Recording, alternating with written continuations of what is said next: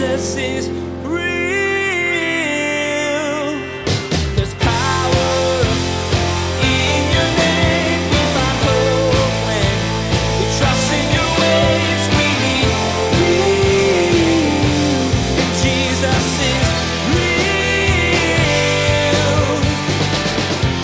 So the question for you and I is, are we willing to follow Jesus through the narrow gate on the difficult road with not a lot of people, but that is the road to life? And every single one of us, we have to make that decision one time ultimately for our salvation by putting our faith and trust in Jesus, the narrow gate, entering the difficult road, the life of faith. And what makes it difficult is spiritual warfare, the world, the flesh, and the devil. Jesus gives us two options in today's message. On one hand, we can choose the wide gate, which comes with an easy road that the world approves of. In the end, it won't satisfy and may lead to destruction. Pastor Daniel encourages us to choose the other gate, the narrow one that is Jesus. This path won't be easy, but we will have Jesus walking alongside us. And in the end, we will find abundant blessings and rewards for our choice. Now, here's Pastor Daniel with part one of his message It's decision time.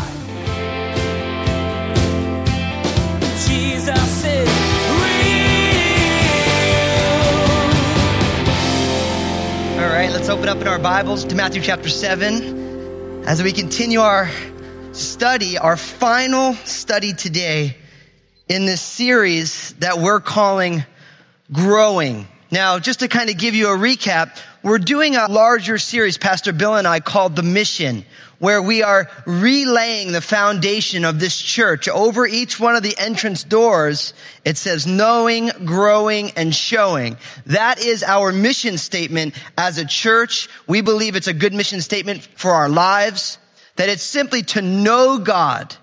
By knowing Him, we'll grow into the likeness of Jesus Christ and that as we grow into the likeness of Jesus Christ, the outgrowth of that will simply be displaying or showing the character of God in the world. It's a simple mission statement. It's the way God has been using his church as long as we've been in existence. So we did knowing, we went through John chapter 13 to 17, looked at specifically what does it mean to know God? How does Jesus talk about us knowing God? And now we've been looking at Matthews 5, 6, and 7, the Sermon on the Mount, which is how do we grow? What does it mean to grow deeply? And today is our last message as we're going to take the last half of Matthew chapter 7. And it's interesting how perfect a sermon Jesus can weave. Sometimes we think, you know, he's the son of God, but the Sermon on the Mount is a perfect message. It's flawless in its content and its delivery. We've seen Jesus telling us what it means to be a child of the kingdom by being poor in spirit, by being meek, by being merciful, by hungering and thirsting after righteousness. We've seen Jesus encourage us to be a light to the world and to be the salt of the earth and to let his light shine in our lives so bright that people would see how we live and they'd give God glory. Then Jesus brought us to God's perfect law. And he unpacked to us the reality that murdering is really a heart condition played out. That adultery is really the lust of the heart in full bloom in action. He culminated this great section on the law by telling us to be radically subversive in being extremists in love, that we should love our enemies and we should bless the people who curse us. This way of life and following Jesus is so different from anything you'd hear anywhere. You can't find a business book that will teach you this. You can't find a philosophy that tells you you should radically love humanity even when they're against you. And then Jesus moved in Matthew chapter six to teach us about what it means to be pious in the eyes of God. That when we pray and when we give our charitable deeds and when we fast, we don't do it for people so people would say, oh, so and so, so spiritual. Wow, look at them. Really holy man, holy girl. Instead, we do it as unto the Lord, and as we do it as unto the Lord, the Lord sees it and He rewards us with His presence, with us seeing the work of the kingdom being birthed in the world. And Jesus knew he wanted to give us a whole new economic structure that we should treasure things in heaven, not things on earth. He told us we shouldn't worry, but instead we should seek. Instead of worrying, we should stay in the present moment because God knows what's going on. And then Pastor Bill unpacked for us that we shouldn't judge. That whatever measure we use, it will be measured back to you. I heard one Bible teacher say it this way. It's as if God has a little MP3 recorder around your neck. And every time you apply how someone ought to live to someone else, it's recorded for you. And then when you get to heaven, you stand before God, He's going to be like, okay, let's see how you're doing. He plays you back each way you told someone how they ought to live, and then He measures you up next to it. That's rugged, isn't it? Because if we're honest, the way that we measure people up and the way that we live, we give ourselves abundant grace and we hold everyone up to strict justice. We give ourselves the benefit of the doubt. We give everybody else, man, you got to get it right the first time. And so the reality becomes is that whatever measure we use, God will measure back to us. And because of that, we all come to God in need of God's grace because we all fall short in all these ways. And then to close out this Sermon on the Mount, now Jesus takes this whole teaching and he applies it right to us. And I've called this message decision time. It's decision time. It's now time for each one of us to make a decision about what we're going to do with these things. Now, what's also interesting in this decision time, because you have four little sections here, and in each one, you have two options. There's four sections. Each one gives us two options. And so we have to make a decision. Now, really, this end of Matthew chapter 7 scandalizes the average American's mind today. I've been scandalized. It's a good word. The teachings of Jesus scandalizes the American mind because we've all been raised in America since the 60s to really believe that all ways are okay. They call this pluralism. And part of it is because of the information age. We have more information at our fingertips. And with the internet and TV, which are not bad things, we have information and wisdom from all over the world and it comes right to our doorstep. And we've been taught, well, listen, you can't really believe that any one of them is absolutely true. You can't believe in exclusive truth. To really explain this, most people would use what is a, a kind of a classic Hindu parable of the four blind men. You ever hear the story? There's four blind men and there's an elephant. I'll tell you the story if you've never heard it. It's told from the perspective of a king, and this king is watching these four blind men, and there's an elephant in front of him. And they tell one blind man, so what do you see? And he reaches out, or what do you feel? And he touches the trunk and he says, oh, it's long and bendable. So what's in front? This is long and bendable. And then another blind man, well, what, what is it? And the other blind man touches it. He touches the leg and he's like, oh, this is hard. It's not long and bendable. It's hard and strong, immovable. And then another guy grabs the end of the tail. It's like, oh, it's a little nothing. And the parable goes, so to speak, all of these guys are blind, so nobody really knows what the truth is. And it's really used to say that no religious belief is actually true because everyone's blind. Have you guys ever heard that? Now, you know what's funny about the story? It's used to say that no one can know the absolute truth, but if you notice the story and anyone who tells you the story, the story is narrated by the king. Everybody else is blind except for the king who sees. Ironic, isn't it? So the person who's telling you this is saying, look, your take on exclusive truth, it's wrong because you're blind. I'm the only one who really sees. And my belief that it's all good and no one knows the truth, that is the only privileged truth claim. It's kind of arrogant, isn't it?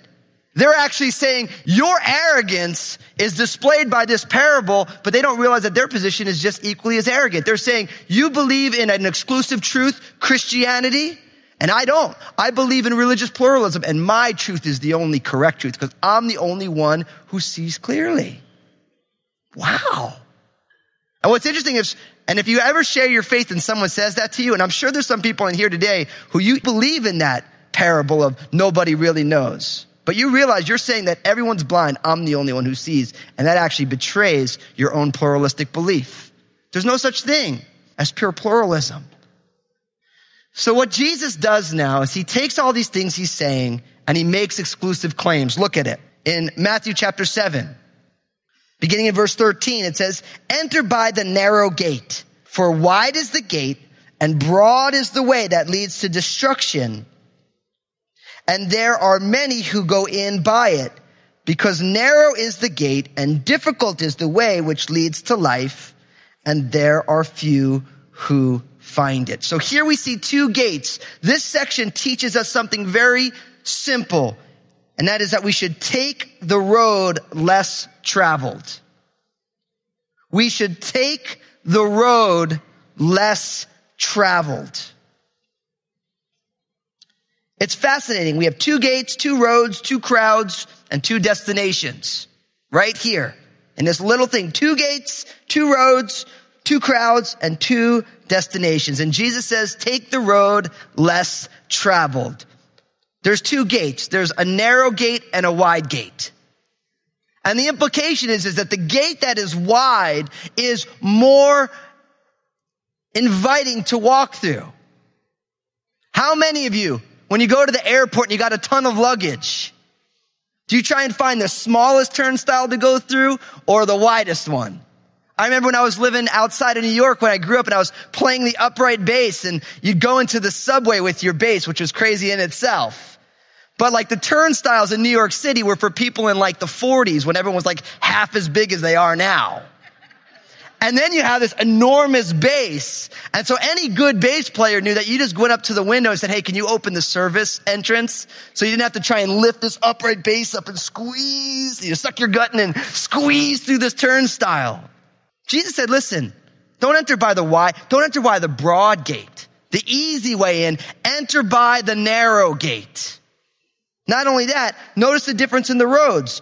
The narrow gate, the way is difficult. But for the wide gate, broad is the way. So if you enter by the narrow gate, your road is going to be difficult. But if you enter by the broad gate or the wide gate, then you're going to have this expansive road. But notice, on the broad way, on the wide road, you have a lot of people. There are many who find it. On the narrow road, the difficult way, there's few who find it. But the key to this gate, road, and crowd thing is the destination. Because look at what it says in verse 13. For broad is the way that leads to destruction, but many find it. And in contradistinction to that in verse 14, difficult is the way that leads to life, and there are few who find it. So the question for us today and the decision that we have to make is, do you want to go into the wide gate, take the easy road where everybody is and that leads to destruction? Or are we willing to enter by the narrow gate? The way is hard. There's not a lot of people on that road, but that is the way that leads to life. So the question for you and I is, are we willing to follow Jesus through the narrow gate on the difficult road with not a lot of people, but that is the road to life? And every single one of us, we have to make that decision one time ultimately for our salvation by putting our faith and trust in Jesus, the narrow gate, entering the difficult road, the life of faith. And what makes it difficult is spiritual warfare, the world, the flesh, and the devil. What's fascinating is there's not a lot of people on it. And then ultimately it leads to life. So we have to make that decision one time, which is in a sense making a decision unto salvation. And if you haven't done that, if you're choosing to enter by the wide gate of public opinion, American culture, you want the easy street where everybody, you just want to be where all your friends are, that's leading to destruction. When I was growing up, my dad used to say things to me like, Daniel, if all your friends jump off the Brooklyn Bridge, don't do it. And when you're living in New Jersey, we know what the Brooklyn Bridge is. And that's just good parenting advice, right? If your friends are doing dumb things, then don't do it. So we have to make that decision one time unto salvation. But I want to also put to you that each one of us have to make that decision every single day to either lead the abundant life that Jesus talks about or just do American life with the veneer of Christianity. Because as I survey the body of Christ at large in the West, I find there are a couple of different camps. And one is, hey, look, just do American materialism, greed. Just live it that way. Build up treasures on earth. Don't stress out about Jesus. Don't be too serious about Jesus. Don't really say, hey, look, I'm really going to love people and I'm going to live self-sacrificially. Let's just live however we want to live and we'll just put a Jesus stamp on it. We'll get into heaven by the skin of our teeth and we really won't impact the world in Jesus' name at all. And I believe that most of Christianity in the West is that. It's Jesus veneered, but it's not really the abundant life. It's not really all that God is for us in Christ. It's not really, Lord, I am so serious about who you are and what you are and how important this is for the whole world that I'm willing to lay down my life for this. So each one of us, I pray that we're all entered through the Jesus gate. But my also, my second prayer is that each one of us say, you know what, Lord, I'm not willing to enter by the narrow gate and then sit on the side of the road in Jesus' name. There's a way, I mean, people call it carnal Christianity. I don't even understand the term. It's an oxymoron where it's like it's Christian, but it's still carnal. As if that makes any sense. But everybody's trying to articulate the fact that you can make this decision for Jesus and enter by the narrow gate, but then live the rest of your life entering by the wide gate. So you have the veneer of Jesus, but I would call this making that decision unto sanctification. That decision onto this is me walking with God and I'm not going to cut any corners and I'm not going to pretend like this isn't a serious thing, but I'm really going to do this. And I believe the only way for us to truly enter by the narrow gate, both for our salvation and by faith for our sanctification is to do it in community. To do it in community. Because there's something that happens when brothers and sisters walk together in community where you encourage and exhort one another onto good works, where somebody knows you well enough to see you entering by the narrow gate by believing in Jesus, but sitting on the side of the road and not growing at all. And would to God that each one of us, we engage in true relationship, that we don't think of church as just a feeding station, kind of like Burgerville. We just go in, you get your burger and then you leave, but you come and you get your burger and you sit down, you become part of what this place is. And what's awesome about a church this size is that nobody can say that there's not opportunity. But it's decision time, brothers and sisters. It's time to say, look, I am going to enter by the narrow gate and I'm going to keep going. I want that life destination and not the destruction destination. Now in verse 15, look at what happens next. It says, beware of false prophets who come to you in sheep's clothing, but inwardly they are ravenous wolves. You will know them by their fruit. Do men gather grapes from thorn bushes or figs from thistles? Even so, every good tree bears good fruit, but a bad tree bears bad fruit. A good tree cannot bear bad fruit, nor can a bad tree bear good fruit. Every tree that does not bear good fruit is cut down and thrown into the fire. Therefore, by their fruits, you will know them. So before we had two types of gates, now we have two types of fruit. And this section teaches us something very simple. Be discerning to follow fruit. Be discerning to follow fruit. Now, remember last week Pastor Bill said, he explained to us, Jesus said, judge not lest you be judged with whatever measure you use will be measured back to you. And he unpacked what it means to be judge. And that judging in its sinful is what's in our hearts when we think we're in the judge's seat. Now here, we're told to beware of false prophets who look great on the outside, but on the inside, they're ravenous wolves. And he said, you will know a tree by their fruit. So Jesus is not encouraging us to judge other people, but he is saying we should be fruit inspectors. You will know a tree by its fruit. I think this is important because we live in a day and age, and I talk a lot about the day and age that we live, and I do that because we're so entrenched in the day and age that we live that oftentimes we don't really think too much about what we're experiencing. We live in an entertained culture. So what goes on within spirituality, within Christianity, is people look for people who are entertaining. Now, I'm not saying that entertaining is bad, and I kind of think I can tell a pretty good joke from time to time. But the reality is, is God doesn't want us to follow someone who is charismatic. He wants us to follow people who have character. Most of us are willing to be spiritually entertained by somebody who is charismatic, and it doesn't much matter what their character is. So we need to be discerning. What is the fruit of somebody's life? And you want to follow somebody who the fruit of their life is good fruit in the eyes of the Lord. Now what's interesting is good fruit is not necessarily drawing a crowd.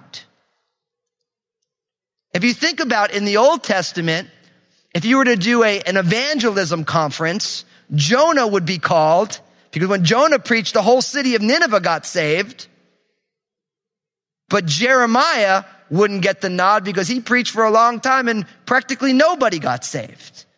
But if you know your Bible, who was faithful to the Lord? Whose heart was right to the Lord? Jeremiah, right? Jonah was all mad, grumpy, running the other way, getting swallowed by a whale, getting barfed up on shore, preaching. Everyone gets saved and he's mad about it. Now, don't get me wrong. Jeremiah and Jonah both get saved by the grace of God. But the reality is, is most of us would say, man, I want Jonah for my evangelism conference. Man, God uses that guy, but his heart's a mess. And then there's Jeremiah, the weeping prophet in jail. No one's listening to him. God has hardened the people's hearts. But Jeremiah's heart was right towards the Lord. So listen, you guys, we need to make sure that we are not impressed with charisma, but we are looking for character.